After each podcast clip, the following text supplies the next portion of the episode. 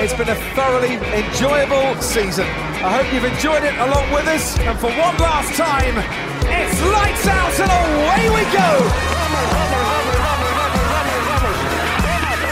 Lewis Hamilton wins the Turkish Grand Prix and is a seven-time champion of the world.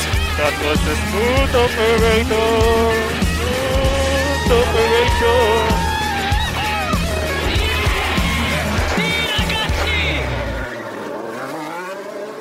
Herkese merhaba. Podstop Podcast'in bu bölümünde Macaristan Grand Prix'sini her zaman olduğu gibi ben Burak, Halil ve Deniz'le birlikte değerlendireceğiz. Sanırım yarış başlamadan önce bu kadar çok ve uzun konuşacağımızı hiç hayal etmemiştik Macaristan'dan sonra.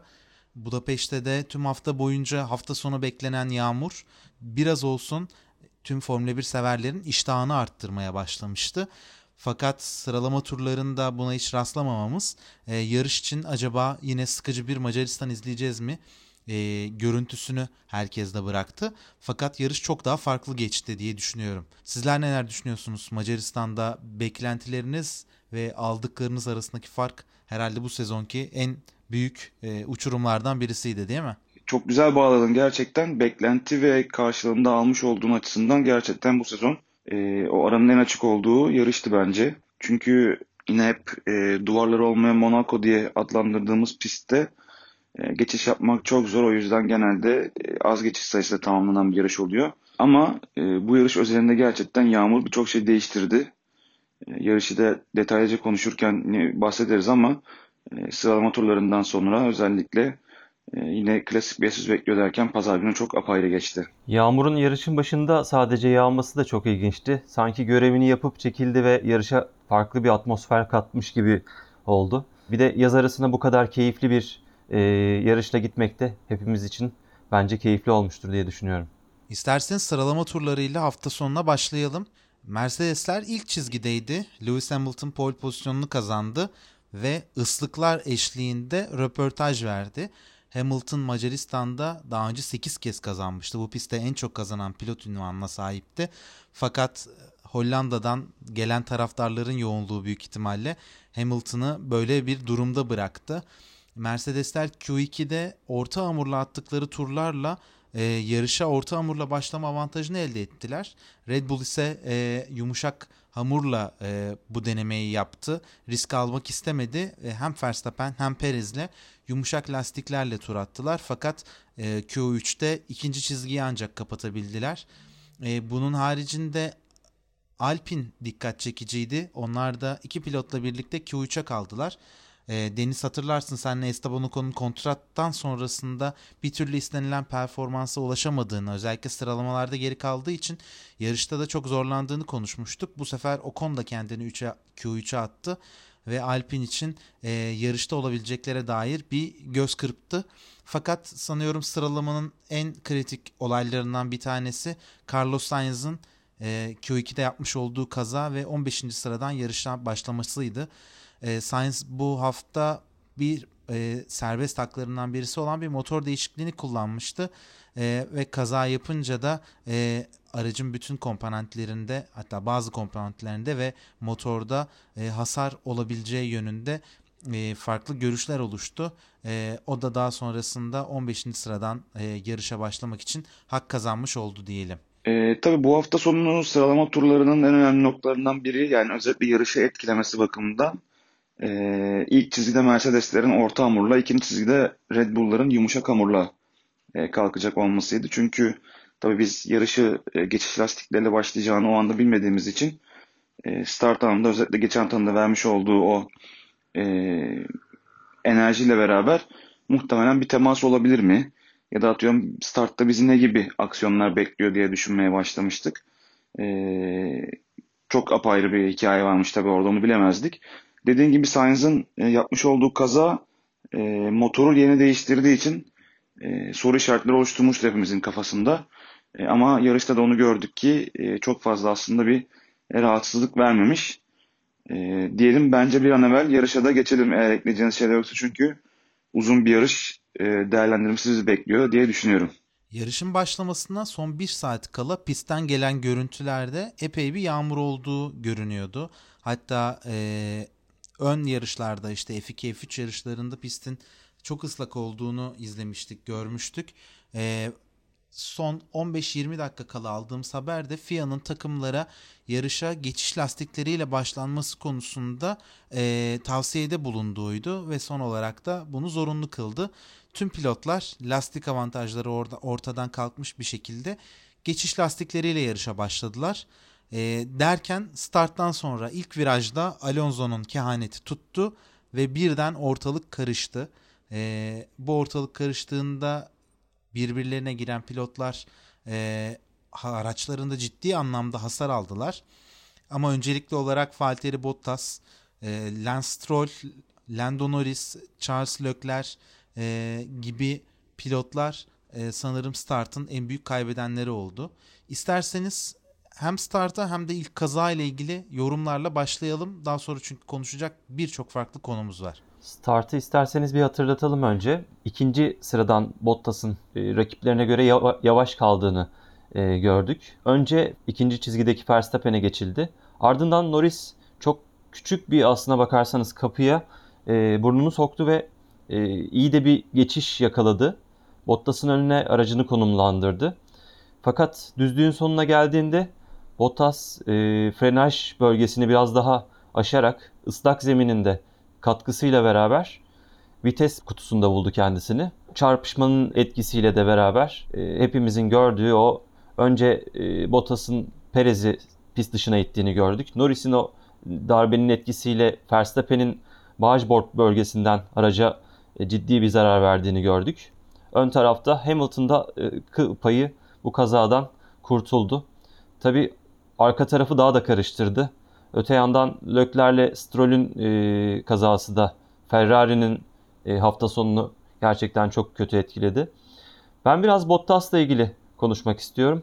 Bottas'ın gerçekten böyle bir pozisyondayken e, 1 ve 2 e, olup ön tarafta çok iyi bir ivme yakalayabilecekleri bir hafta sonunda gerçekten çaylak gibi bir hata yaptığını düşünüyorum açıkçası. E, Serhan Acar da yayın sırasında söyledi. Kendi tabutuna çaktığı bir çivi olabilir bu kazada. Onun Mercedes tarafındaki e, rolünü önümüzdeki haftalarda sonlandırabilir diye düşünmeye başladım. Yani e, evet aslında amatör hatasıydı diyebiliriz ama tabii zeminin de burada şey çok fazla. Belki de Norris'in bu kadar erken frenaj bölgesinde erken fren yapacağını da hesaplamamış olabilir ama orada bir kitlenme olduğunu gördük zaten Bottas'ın özellikle sol ön lastiğinde ve dediğin gibi Norris'in vites kutusunda buldu kendini. Tabi burada kaçmaya çalışan pilotlar ve arka taraftan daha dikkatli kalkan pilotlar çok büyük avantaj sağladılar. E, dediğim gibi burada kaçmaya çalışan pilotlar özellikle kaza bölgesine çok yakın olan pilotlar Leclerc gibi çok kendilerini zor pozisyonda buldular ve yarışa da devam edemediler zaten. Burada çok e, avantajlı olan e, birkaç pilot vardı. Bunların başına Hamilton geliyor zaten. Hamilton yine şansını konuşturup kazadan kıl payı kurtulmayı başardı. E, gerçekten Hamilton'da karışsaydı bu kazaya yarışın gidişatı çok daha farklı olabilirdi. Ama dediğimiz gibi kurtulmayı başardı o da. E, bütün bu olan biten onun kamerasını izlemek aslında çok keyifliydi. Bütün o her şey olup biterken Hamilton araya açıp e, rakiplerinden uzaklaşmayı başardı. E, onun akabinde tabii ön taraflarda kendini bulan e, Renault'lar, e, Williams'lar, e, Haas gibi takımların e, birden kendini gridin önlerinde bulması e, bayağı bir sürpriz oldu ve sonrasında da e, kırmızı bayrak geldi ve e, yarış tekrar başlamak üzere e, durduruldu. Pist üzerinde çok fazla e, parça olmasından dolayı. Asıl hikaye de aslında buradan sonra başladı. Burak senin bu olaya kadar, e, kırmızı bayrağa kadar yorumların neler olacak? Aslında ben biraz kırmızı bayraktan e, bahsetmek istiyorum. Şöyle enteresan bir durum oldu. Hatırlarsanız beraber izledik yarışı. E, daha ilk virajda kaza oldu. Daha sonrasında uzunca bir süre birinci sektörde sarı bayrak çıktı sadece. Yani pilotlar yol almaya devam etti. Senin de söylediğin gibi yani 6-7 aracın bu kadar birbirine girdiği, süspansiyon kıranlar, arka tarafı dağılanlar, kanatlarını bırakanlar, yani bu kadar çok paramparça olan bir pistte e, araç parçalarının yani kazadan biriken araç parçalarının pistte olmaması mümkün değil zaten. Fakat Michael Massey bir turu bu şekilde attırdı. Acaba hani o e, sarı bayrak esnasında atılan turda e, orada bir temizlik olacağını mı düşündü ya da bu kadar parça birikmeyeceğini mi düşündü bilmiyorum. İkinci tur atılırken e, başladıktan sonra kırmızı bayrak geldi ve aslında araçlar e, gereksiz yere bir kere daha e, o alandan geçmek zorunda kaldılar kaza yapılan alandan. Hatta bazıları pite girmişti Verstappen ilk turun sonunda pite girmişti. Daha sonra pitten çıktı. Tekrardan bir tur atıp yeniden pite gelmek zorunda kaldı kırmızı bayrakta.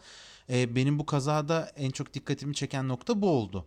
E, fakat daha sonrasında kırmızı bayrak gelince tüm pilotlar pit e, sırasına dizildiler, pit yoluna dizildiler, araçtan indiler. E, bazıları aracını kontrol etti. Burada Max Verstappen'in aracında çok ummalı bir çalışma oldu. E, herkes görmüştür zaten aracın sağ tarafına aldığı ciddi bir darbeden dolayı e, ciddi bir sıkıntı oluştu ve yanlış hatırlamıyorsam bargeboard düşmüş yere. E, Red Bull mekanikerleri yine o kısa sürede yapabilecekleri maksimum eforu sergilediler ve aracı e, neredeyse selobantla tutturdular. Yani gördüğümüz kadarıyla e, çok apayrı e, bir müdahale yapamayacakları için tekrardan aracı piste sürebilecekleri e, maksimum eforla e, belli bir noktaya getirebildiler aracı. E, bunun sonrasında e, son dakikada yani pit yolu açıldı. Tüm takımlar, tüm pilotlar piste çıktılar. E, turun yarısı bitmişken ancak e, yarış hakemleri durarak start olacağının bilgisini verdi. E, fakat buradan sonra da birden işler karıştı. Çünkü Lewis Hamilton hariç bütün pilotlar pite girdiler. Yani yeşil logolu geçiş lastiklerinden kurtulmak istediler. Çünkü piste çıkış turunda attıklarında e, pistin kuruduğunu söylediler. Çok yüksek bir hava sıcaklığı vardı. E, ve artık daha fazla su birikintisi kalmadığını söylediler. Ve hepsi e, ilk başta Hamilton'ın hemen arkasındaki Ocon olmak üzere herkes pite girdi. Bir tek Hamilton e, dışarıda kaldı. E, sonrasındaki yorumlara baktığımızda Hamilton'ın tüm çıkış turunda sürekli olarak ekibe e, pistin burası kuru, bu viraj da kuru, burada da bir sıkıntı yok, burası da kuru görünüyor diye geri bildirimler verdiğini duyduk. E, fakat buna rağmen e, pit duvarı e, dışarıda kaldıydı Hamilton'a. Belki kısa süre sonra başlayabilecek bir yağmur ihtimalinden dolayı bunu yaptılar ama e, Mercedes takımı yine o nadir yaptıkları hatalardan birisini yaptılar ve yine aynı şekilde yaptıkları her hata onlara çok pahalıya mal oldu diyebiliriz. Biz e, pilotlar artık yavaş yavaş e, formasyon turunun sonuna doğru yaklaştıklarında asıl sanırım Russell'ın telsizinden duymuştuk. Takımlar, bütün pilotlar pite gelebilir diye. Biz yani ben açıkçası bütün pilotların gireceğini düşünmemiştim gerçekten Hamilton haricinde. E, aslında yarışın başında da şunu söylemeye atladık. Yarışa da zaten e, Giovinazzi pit yolundan başladı. O direkt silik lastiklerle başlamıştı. E, bunun üzerine bir de böyle bir şey gerçekleştiğinde en azından birkaç kişi dışarıda kalır diye bekliyordum. Sadece Hamilton kaldı. E, tarihi karelerden birini e, aslında görmüş olduk biz de. E, start anında tek başına start aldı yani. E, burada eklenmesi gereken noktalardan birisi de e, pit yolu üzerinde kendine avantaj sağlamaya çalışan e, bazı pilotlar oldu. Bunlardan bir tanesi de Russell'dı. E, ve e, olması gereken pozisyondan daha ileride bir şekilde başladı ve e, hemen akabinde de 3. ya da 4. virajda sanırım pozisyonunda e, o geçmiş olduğu yani haksız yere geçmiş olduğu pilotlara tekrar geri verdi diye hatırlıyorum. Evet sanırım bir talimat geldi ve en az 3-4 sıra e, geriledi, yavaşladı ve diğer takımların geçmesine olanak tanıdı. Bu turun sonunda da zaten Mercedes'in de olayları düzeltebilmek adına pite geldiğini gördük ve Hamilton bu pitle beraber e, gridin en sonuna kadar düşmüş oldu baktığımız zaman. Yarıştan sonra Toto Wolff'ün bununla ilgili açıklamalarını e, okudum ben. Kendi verdikleri kararın tamamen doğru bir karar olduğunu söylemiş. Pistin bu kadar çabuk kuruyabileceğini tahmin etmemiştik diye eklemiş ve aslında o karmaşadaki pit stop'a girseydi pitten 6. sırada çıkacağını da itiraf etmiş oldu. E, baktığınız zaman Hamilton yarışta bu kadar geriye düşmeyebilirdi. E, 6. sırada olsa yarış galibiyeti çok daha e, rahat olabilirdi Mercedes için ama bir hata olduğu açıkça görünüyor bence. Mercedes bu hatayla mücadele etmek için de e, çok zorlandı. Çünkü Hamilton tek başına pistteydi. Bottas yarış, yarış dışı kaldığı için tüm stratejiyi ve tüm olanaklarını Hamilton'ın üzerinde denemeleri gerekiyordu. E, Hamilton bu zor mücadeleden aslında galip ayrıldı çünkü podyuma çıkabildi. Fakat e, yarışın başın e, bölümün başında söylediğimiz gibi Macaristan çok zor, geçişin çok zor olduğu bir pist. Pist genişliği takvimdeki en kısa olan pistlerden birisi. İki araç yan yana uzun süre bir mücadele sergi, sergileyebilmesi çok mümkün değil ve sürekli virajların olduğu bir yerde sadece start finish ve start finish'ten sonraki ilk virajdan sonra bir kısa DRS bölgesi var. Tüm geçişler buralarda gerçekleşiyor. Ee, bu sebeple Hamilton'ı bu kadar geriden tekrardan önlere çıkartabilmek çok kolay değildi. Ama Mercedes her zaman yaptığı gibi pit stopları doğru kullandı. Lewis Hamilton e, yarışın tekrardan başladığı süre dikkate alınırsa çift pit stopla yarışı devam ettirdi. Orta sert orta kombiniyle aslında ellerinden gelenin en iyisini yaptılar. Ee, üst sıralara kadar tırmandı. Fakat yarış sonrasında bizim aklımızda kalan en önemli görseller ise e, gerçekten e, uzun süre muhtaç kaldığımız gözlerimizin pasını silen Alonso ile mücadelesinin görüntüleri oldu. Ee, burada Mercedes'in attığı zar aslında çok doğruydu o yaptıkları ilk hatadan sonra. Çünkü e, Hamilton uzunca bir süre önündeki araçlara yaklaşamıyorum bile diye zaten e, serzenişte bulunuyordu. E, çünkü önündeki araçlar da bir DRS treni oluşturduğu için e, hem senin söylediğin gibi pistin zorluğundan dolayı hem öndeki pilotların DRS açabilmesinden dolayı e, öndeki pilotlara yaklaşmakta çok zorlandı ve lastiklerini zaten çok yiyordu. E, bunu gören Mercedes takımı akıllı bir şekilde e, Mercedes e, Hamilton'ı e, ilk pite aldılar. E, yaklaşık 20. tur diye yanlış hatırlamıyorsam 20. turda pite aldılar ve e, taktıkları e, sert lastiklerle beraber önünü boşaltan Hamilton çok hızlı turlar atmaya başladı. Zaten kendisinden sadece bir tur ya da iki tur sonra e, pite giren e, Verstappen ve yanlış hatırlamıyorsam arkasındaki e, Gasly'di galiba. E, ikisinin de önünde çıktı e, pitten. Ve e, böylelikle aslında e, zorlu birkaç kişi de geçmiş oldu. Sonrasında öndeki pilotlar yavaş yavaş e, pite girdikçe biz Hamilton ilk yarış başında 15. sıradaydı. 25. tur geldiğinde biz birbirimize bakıp ya zaten önündeki adamla 3 saniye var. E, Ocon zaten yarış lideri gibi gözüküyor aslında diye kendi kendimize konuşuyorduk. E, birden zaten 6. 7. sıraya yükseldi ve e, sonra yavaş yavaş da geçişler yapmaya başladı. Yani aslında Mercedes'in bu anlamda atmış olduğu e, ikinci zar e, çok doğru oldu. İsterseniz biraz yarışın başındaki aksiyonun takımlara neler kaybettirdiği ile ilgili de konuşalım. Özellikle kazalar konusunda iki haftadır Red Bull ve onların şampiyon yapmaya çalıştığı aday Verstappen yaklaşık 50 puana yakın bir puanı da kaybederek şampiyonada dezavantajlı duruma geldi. Yaz arasına da ikinci olarak e, devam edecek yaz arasında. E, tabii ki çok sert açıklamalar yapıldı. Özellikle Verstappen'in Mercedes'i suçlaması ve biraz da açıklamalarındaki o agresiflik gerçekten aslında olayın ne kadar kızıştığını bir kez daha gözlerin önüne seriyor.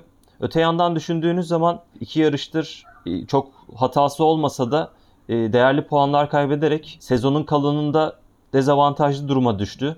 Çünkü bundan sonraki aşamada çok fazla güçlü ünitesi kullanma şansı da olmayacak. Uzun bir e, yarım sezon daha bizi bekliyor oluyor ve burada en az bir kere muhtemelen grid cezası alıp son sıradan başlayacaklar. Perez de benzer durumla karşı karşıya. İsterseniz biraz takımların bu maliyetle ilgili kısımlarından bahsedelim.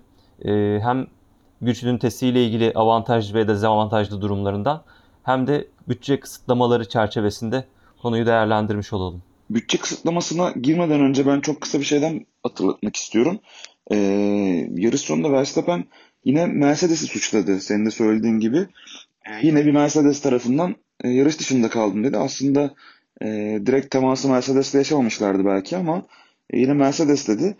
E, cumartesi günü sıralama turlarından sonra e, yapılan basın e, konferansında ya da basın toplantısında e, muhabirin sormuş olduğu Silverstone sorusunu aslında ya bu saçmalıklardan bıktım artık bunu sormayın e, diye bir cevap e, verdikten hemen sonra e, yarışta tekrar yarış dışı kalmasıyla beraber e, kendisi aslında bu e, konuları tekrar alevlendirmiş oldu, vermiş oldu demeçlerini Mercedes Mercedes'in Mercedes sayesinde dışı kaldım diyerek. E, bu da Verstappen'in aslında e, bazı noktada sakin kalmaya çalışsa da böyle damarına bastığınızda hemen tekrar o alevlenen e, şeyini görüyoruz yani kişiliğini görüyoruz burada. E, bu sezon arasında da bolca hem Silverstone'daki kaza hem sonrasında vermiş olduğu bu Mercedes e, tarafından yarış dışı kaldım yine demeci tekrar bence ıslıp önüne servis edilecek diye düşünüyorum ve e, bütçe konusuyla yani bu belki de Binotto'nun yapmış olduğu açıklamalarla beraber topu sana atıyorum Burak. Mattia Binotto kaza yaşandıktan sonra araçlara verilen hasarların maliyetinin kazaya sebebiyet verecek veren takımlar tarafından karşılanmasının e, konuşulup değerlendirilebileceğini söyledi.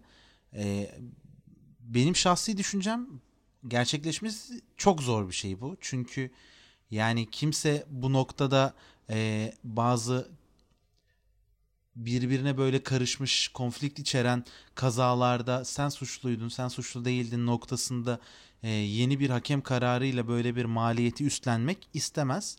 E, fakat özellikle bütçe sınırlamasının bu kadar sert geleceği önümüzdeki sezondan itibaren e, takımların pilotlarının ve yöneticilerinin e, bu noktaya şimdiden e, sinyal veriyor olması önümüzdeki senelerde e, bu kısıtlamadan dolayı acaba pist üzerinde e, birbirlerine yaklaşmaktan çekinen takımlar ve pilotlar görecek miyiz endişesi de yaratmadı değil.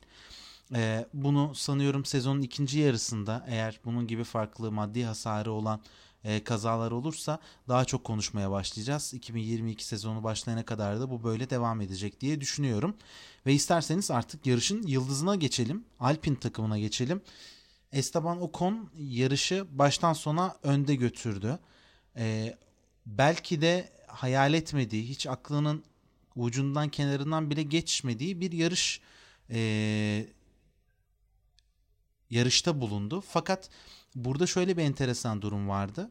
E, Esteban Ocon arkasındaki yani 4 kez şampiyon olan Sebastian Vettel'in ortalama hep 1-1,5 saniyelik farkla onu takip etmesine rağmen hatasız bir sürüş gerçekleştirdi. Ocon'un ben çok odaklandığını gördüm. E, tek bir şans vardı. O da pit stop sonrasında e, rakibine bir geçiş fırsatı sunabilme ihtimali vardı. Fakat o bunu da çok iyi değerlendirdi. E, ve pit stop sonrasında da iyice yaklaşan rakibine e, bir geçiş imkanı sunmadı. Pisti çok iyi ortaladı. Zaten geçişin düşük ihtimalde olduğu bir yerde temposunu çok iyi yönetti. Lastiklerini iyi korudu. Arkada Fethel'in hangi stratejiyle geleceğini çok iyi e, öngördü. E, ve bu anlamda oldukça iyi bir performans sergiledi. Fakat hani böyle uzunca bir cümle konuştuktan sonra bir fakat dediğimizde e, bundan öncekiler boşa gidiyor gibi oluyor ama bence bu hafta sonu için bu tam yerinde kullanılır. Fakat Alonso olmasaydı bunların hiçbiri gerçekleşmeyecekti diyorum ve e, şu an Alonso'yu övmek için size serbest atış imkanı bırakıyorum. Bizim sene başında Alpine e, Alpine geldiğinde hani o böyle sezon öncesinde kayıtlarda da onu konuştuk. Ya işte Alonso nasıl olacak? Gerçekten başarı olabilecek mi? Bize eski günlerden resitaller sunabilecek mi? Dediğimiz Alonso'yu gerçekten bu yarışta görebildik. Yani sezonun sezon ortasında ya da ilk yarışlarda evet e, güzel performans sergilediği yarışlar oluyordu muhakkak ama e, böyle bir savunmayı, böyle bir sürüşü e, bu sene görmemiştik bence. En iyi yarışıydı diye düşünüyorum ben şahsen Alonso'nun. E, gerçekten bir 10 yıl öncesinin belki de bize e, tekrar hatırlattı. Hamilton'la yapmış olduğu bu müthiş e, savunmayla beraber. E, çok haklısın. E, Hamilton'ı 3 tur ya da birkaç tur daha erken geçmesine izin verseydi ya da geçilseydi e, Ocon e, yarışı kazanamayacaktı muhtemelen. Çünkü e, Alonso'dan sonra Sainz neredeyse hiç dayanamadı diyebiliriz e, Hamilton'a. E, tabii burada en önemli noktalardan biri de aslında bence şu. E, şu an neredeyse bütün takımlarda iki pilot arasında bir çekişme görebiliyoruz. Ama e, bu yarış sonrasında Alonso ve Ocon'un e, birbirine göstermiş olduğu o saygı, bir taraftan saygı, bir taraftan hani ne bileyim başka nedir onun tam karşılığı ama birbirine sarılmaları ve işte birinin e, bu Ocon için demesi, birinin e, Alonso olmasaydı kazanamayacağım gibi bir gerçek bir takım ruhunu e, gösteriyor olmaları çok güzeldi bence Renault tarafında. Ve biz zaten Alpine tarafında özür dilerim. E, geçtiğimiz yıllarda takım Renault adını taşıyorken e, sezonun özellikle ikinci yarılarında daha yükselen bir performans sergilediğini e, göz önünde bulundurursak bu yarışta kazanmış oldukları galibiyetle beraber almış oldukları ivme ve motivasyonla ben yarışın sezonun ikinci yarısında e, Alpine takımından Ocon'dan e, motive olmuş bir Ocon'dan ve yine motive olmuş bir Alonso'dan e, çok daha iyi bir performans bekliyorum açıkçası. Ben de Alonso ile ilgili birkaç şey söyleyeyim. Ayakta izlediğimiz anlardı ve e, yarışın bütün hikayesini aslında Alonso değiştirmiş oldu baktığımız zaman. Yanlış hatırlamıyorsam 11 tur civarında Hamilton'ı arkasında tutmayı başardı. Ve bununla beraber de e, takım arkadaşının galibiyetine birlikte kupayı kaldırarak e, eşlik etmiş oldular. E, o konuyla ilgili de birkaç görüşümü belirtmek istiyorum. Aslında Ocon'a birkaç sene önce baktığımız zaman Mercedes koltuğuna gelebilecek potansiyelde çok yetenekli gözüyle bakılan pilotlardan bir tanesiydi. Bence hala öyle. E, ama özellikle geçen sene Renault ile beraber Ricardo'ya karşı kötü bir performans sergilemesi, e, nispeten son yarışlarda çok daha silik olması, Q1 seviyelerinde elenmesi onun için çok kötüydü. Hatırlarsanız geçen 2019'da da Gazli Toro Rosso'ya tekrar döndüğünde bir yarış e, podyumuyla küllerinden doğmuştu. O konunda bu anlamda bu galibiyet konusunda çok farklı bir e, noktaya gelebileceğini düşünüyorum. Çünkü yarış pilotu olmak sadece pilotajlık ve bunun gibi becerilerle değil, çok da sağlam bir kafaya, bir mentaliteye sahip olmanız gerektiği anlamına geliyor. Bu galibiyetin ona yarayacağını düşünüyorum. Biraz konuyu isterseniz Fetel tarafına, Aston Martin tarafına çekelim. Ee, ben küçük bir şeyi de hatırlatmak istiyorum. Fetel'le Ocon'un mücadelesinde en kilit noktalardan bir tanesi de pit stoplardı. Burada Fetel bir undercut denemesi yaptı ve çok yerindeydi aslında. Fakat takım yanlış hatırlamıyorsam 3.3 saniyelik bir e, görece e, yavaş bir pit stop yaptı. Aslında 2 saniyenin üstünde bir pit stop yapsaydı o 1 saniye çok daha değerli olabilirdi ve e, kafa kafaya çıkabilirlerdi. Orada da Ocon e, daha soğuk lastiklerle e, belki o turda geçilebilirdi. Burada hem biraz Fetel konuşalım hem de Aston Martin ile ilgili sizin de yorumlarınızı almış olayım. Az önce Alonso ile ilgili konuştuğumuz konuyu bence Sebastian Vettel için de yenileyebiliriz. O da e, yani ondan görmeye alışık olduğumuz o galibiyetin kokusunu aldığı zaman sonuna kadar e, yarışı bırakmama içgüdüsünden e, bir pasaj sergiledi ama bu pasaj yani 67-68 turluk bir pasajdı. E, bazen ikinci kaldığı için e, özellikle yeni Formula 1'i takip etmeye başlayan spor severler tarafından yeterince dikkate alınmıyor olabilir ama 67 tur boyunca ortalama 1.7-1.8 saniye gerisinden bir aracı takip etmek e, çok kolay bir iş değil. E, sürekli onun kirli havasına maruz kalacaksınız. Lastiklerinizi yönetmeniz çok zor olacak. Buna rağmen geçiş için fırsat kovalayacaksınız.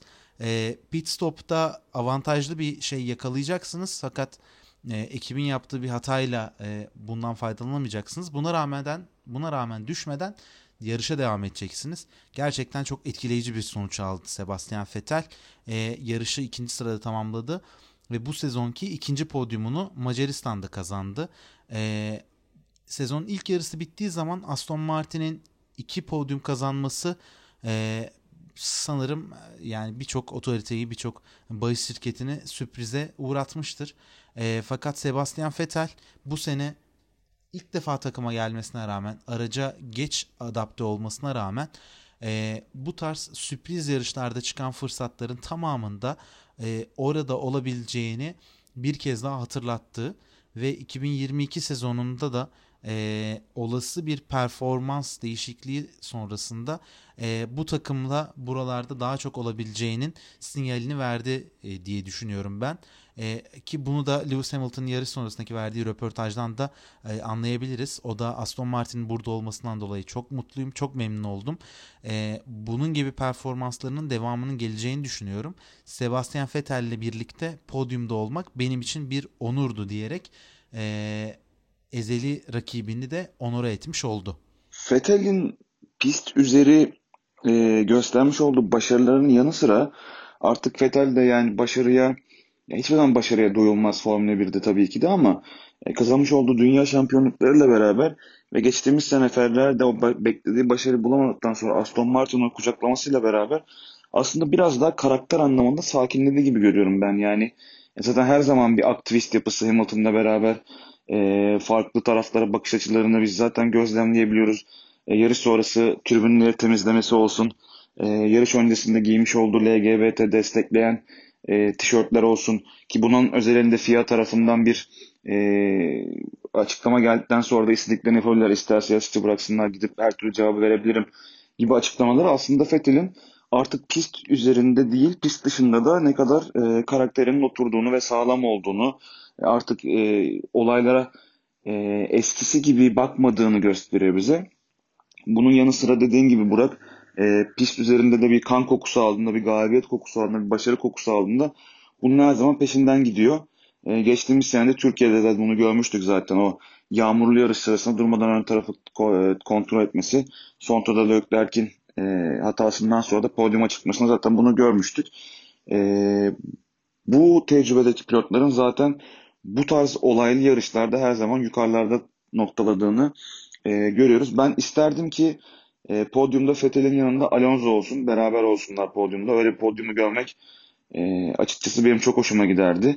E, gönül ister ki sezon bitmeden bir tane Vettel, Raikkonen, Alonso e, podyumu görelim. Çok zor muhakkak ama e, bu tarz ufak e, şeyler e, bizim gibi Formula 1'i uzun süredir takip eden insanlar için, iz, izleyiciler için e, güzel birer e, motivasyon kaynağı ve güzel birer ana olarak kalıyor aslında. E, o yüzden e, Vettel'in ve Alonso'nun e, yine beraber bu şekilde önlerde olması tabii artık Hamilton da onlara yavaş yavaş katılıyor diyebiliriz. Birbirlerine göstermiş oldukları saygı ve sevgi de e, gerçekten muazzam. Bunun haricinde Sebastian Vettel için yarış sonrası çok keyifli geçmedi aslına bakarsanız. Ee, yarıştan sonra araçlarından alınan yakıt numuneleri doğrultusunda yeterli miktarda aracında yakıt olmadığı tespit edildi Sebastian Vettel'in. Şimdi e, konuyu birazcık netleştirmek için şöyle bilgi verelim.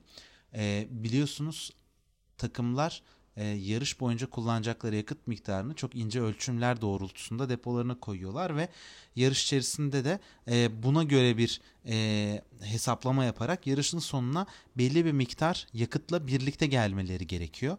Bunun sebebi de yarıştan sonra alınacak numunelerde yakıtın içerisinde kurallar dışında farklı bir karışım olup olmadığı e, ve aracın içine yakıt koy içine koyulan deposuna koyulan yakıtın e, hangi performansla hangi debiyle yakıldığını incelemek ve bunun kurallara uygunluğunu e, tespit etmek için FIA yarış sonrasında e, araçların depolarından yakıt numunesi alıyor. Sebastian Vettel'in aracında yeterli miktarda numune olmadığı söylenilerek FIA Sebastian Vettel'i yarış sonunda diskalifiye ettiğini açıkladı. Fakat diskalifiye kararından birkaç saat sonra FIA'nın e, resmi yarış sonuçları açıklandığında Sebastian Vettel'in yine de ikinci sırada olduğunu gördük. Sadece e, kararın en alt kısmında bir not vardı. Aston Martin'in konuyla ilgili itirazı e, incelendikten sonra Sebastian Vettel yani 5 e, numaralı aracın durumu belirli olacaktır şeklinde bir not vardı. Diskalifiye kararından hemen sonra Aston Martin takım patronu Otmar Zafner e, duruma itiraz edeceklerini kendi hesaplamalarına göre yani bir kaynakta 1.44 litre bir kaynakta 1.67 litrelik e, yakıt olduğunu e, biliyoruz ve bundan eminiz. FIA'yı da bu konuyu da kanıtlayacağız dedi. E, bunun sonrasında araç mühürlenerek FIA'nın Fransa'daki merkezine gönderildi. E, FIA birkaç gün içerisinde aracı deposunu ve yakıt miktarını inceleyecek. Buna göre yapılan itirazsa e, bir cevap verecek e, diyelim ve Sebastian Vettel'in bu sezonki ikinci podyumunun da birazcık e, itirazlar ve kurallar gölgesinde kaldığını söyleyebiliriz. E, ben burada çok ufak bir şey eklemek istiyorum. E, tabii yani Formula 1 bir kurallar e, silsilesi. Yani bir kitapçık var okusanız sene başında E, inanılmaz yani her şeyle ilgili bir kural var ve sonuçta bir kural e, kuraldır yani o kurala uymuyorsanız o kitapçıkta yazan, kuralın karşısında yazan cezayı da çekmek zorundasınız ama şimdi mesela sen ne dedin? İşte bu benzinin kalmasının sebebi yarış sonunda FIA oradan örnek alacak. İşte benzinde herhangi bir yabancı madde var mı kontrol edilecek. Bu kontrol sonrasında bir problem görülürse, bir yabancı madde görülürse belli başlı cezalar verilecek vesaire. Şimdi belli bir litre olması gerekiyor. Bütün takımlar buna uyması gerekiyor vesaire vesaire ama yani şeyi anlayamıyorum. Mesela Bottas gidiyor e, yarışın ilk turunda öndeki adama çarpıyor. Onunla beraber 3 kişinin, 4 kişinin, 5 kişinin, 6 kişinin yarışını bitiriyor belki ve bir sonraki yarışta atıyorum 5 sıra geriden başlama cezası alıyor. Ama bütün yarış boyunca yarışan e, kendi hatasından dolayı başkasının yarışını e, zora sokmayan, sadece pist üstü mücadelesi veren diğer pilotlarla bir e, pilotun sonucunu sadece kural kitabında yazdığı gibi belli bir litrenin altında yakıt kaldığı için e, iptal ediliyor. Yani e, bana şahsen e, biraz ağır geliyor. Yani 5 sıra ceza verebilirsin. Bir sonraki yarış daha farklı ceza verilebilir. Evet yani bu özellikle bu yakıt olayının e, cezası belki gerçekten diğer yarışlarla ölçülebilecek bir şey bir şey değil belki ama yani ikincisi yani şöyle aslında atıyorum Vettel ikinci değil de 18. bitirmiş olsaydı yarışı ya da 20. bitirmiş olsaydı belki bunu konuşmuyor olacaktık belki ama tabii bütün yarış boyunca güzel performans gösterip ikinci sırada bitiren bir yarış bir pilota böyle bir ceza geldiği zaman tabii bunu konuşuyoruz ama yani yine de bence e, FIA'nın bazı kurallarının karşısında yazan cezaların ben şahsen e, diğer cezalara göre çok daha katı olduğunu düşünüyorum. Böyle durumlarda aslında FIA'nın olaya ya da temasa, kazaya, yaşanmış olan şeye göre farklı tepkiler verdiğini görebiliyoruz ama bu tarz güvenlikle ilgili büyük problem oluşturabilecek şeylerde de çok daha net e, karşılık veriyorlar. Tabii Fethel'in e, podyumu çok değerli olacak.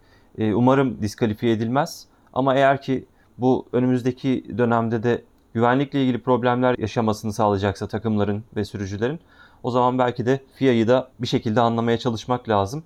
Ve isterseniz yarışın gizli yıldızlarına gidelim ve Williams'ın pilotlarından bahsedelim son olarak. Aslında yarışa 17 ve 18. sıradan başlayan e, takım arkadaşları yarışı uzun yıllar sonra iki aracı da puan bölgesinde 8. ve 9. E, sırada tamamladılar. Latifi kazadan çok iyi sıyrıldı. Hatta uzun süre yarışın başlarında onu ön taraflarda gördük. Latifi'nin aracının hızından ve geçişin imkansız olmasından dolayı büyük konvoylar e, oluşmaya başladığını gördük Latifi'nin arkasında.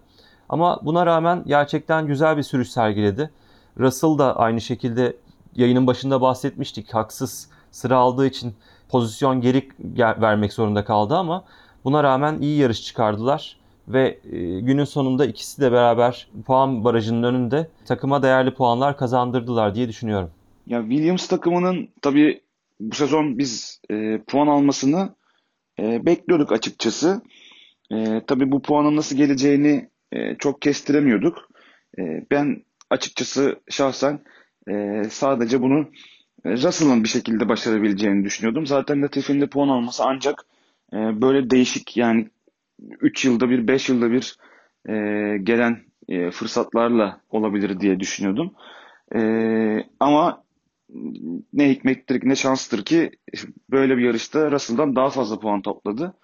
E, ama tabii takım motivasyonu için e, çok önemliydi bence. Bu pilotların motivasyonu için çok önemliydi. Yine Alpine tarafında konuşurken benzer durum bence Williams tarafında da geçerli.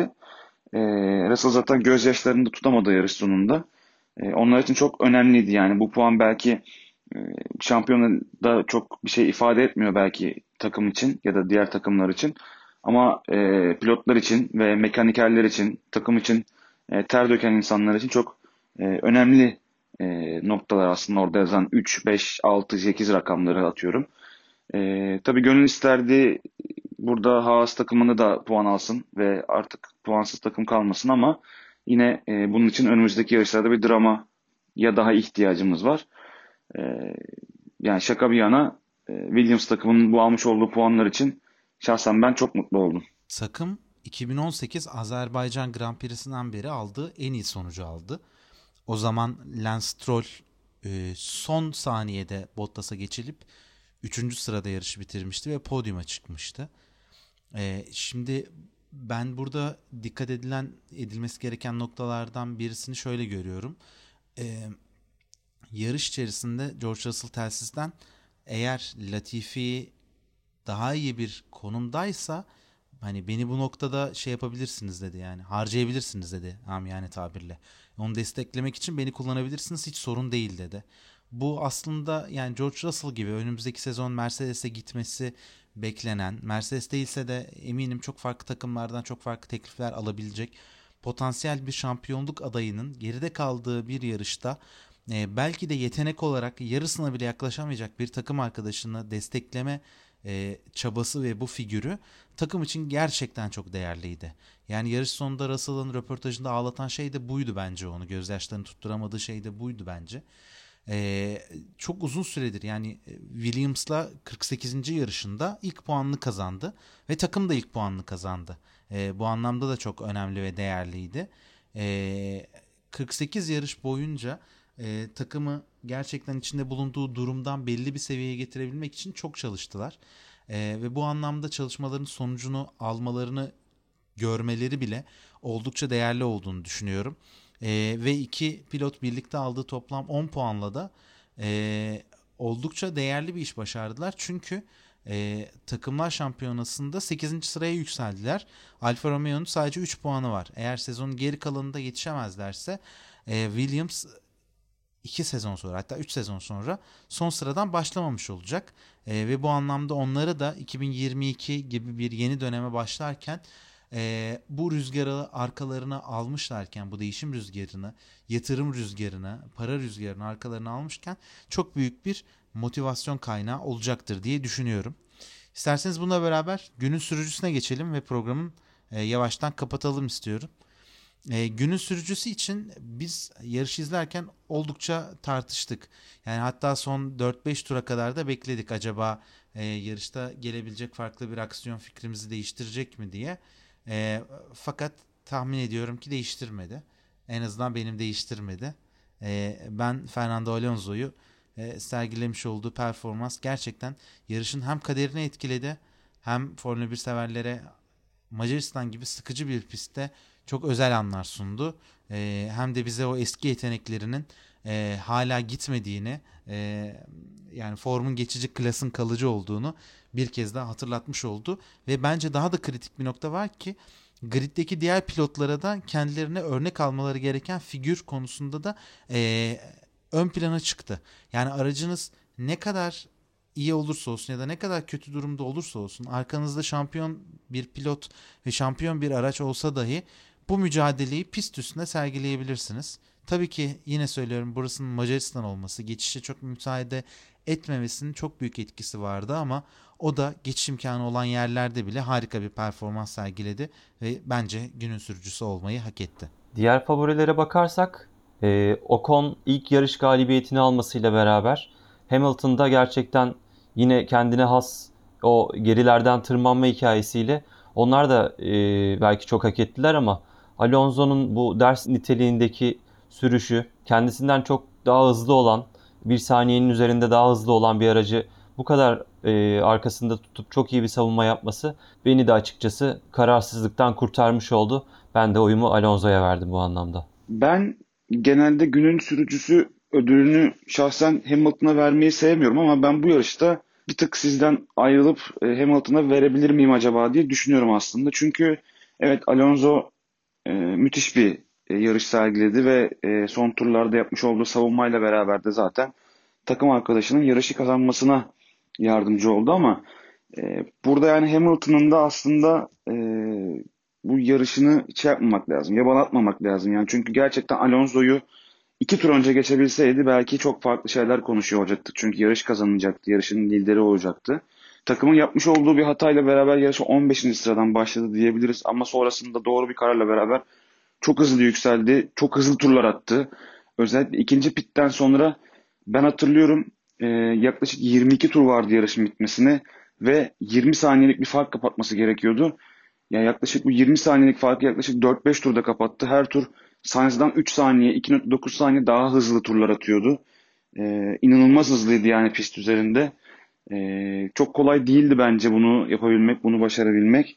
E, o yüzden e, en azından birimiz de Hamilton'a versin diye ben de oyumu Hamilton'a veriyorum bu hafta. Hiç beklemediğimiz bir Macaristan Grand Prix'sini geride bıraktık ve böylece sezonun ilk yarısı da bitmiş oldu.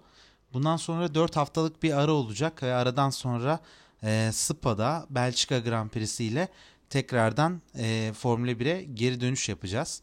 Biz de bu yaz arasını mümkün olduğunca iyi değerlendirmeye çalışacağız ve sizler için e, sürpriz konuklarımızla birlikte özel bölümlerimiz olacak. E, bu formasyon turu serilerimizde konuklarımızla birlikte sezonun ilk yarısını değerlendirmeye çalışacağız. E, bunların tamam bittikten sonra da e, 4 hafta sonrasında yaklaşık bir ay sonrasında Belçika Grand Prix'si ile birlikte tekrardan yarış değerlendirmelerinde sizlerle birlikte olacağız. İlerleyen bölümlerde görüşmek üzere. Hoşçakalın. Hoşçakalın. Hoşçakalın. Lights out and away we go!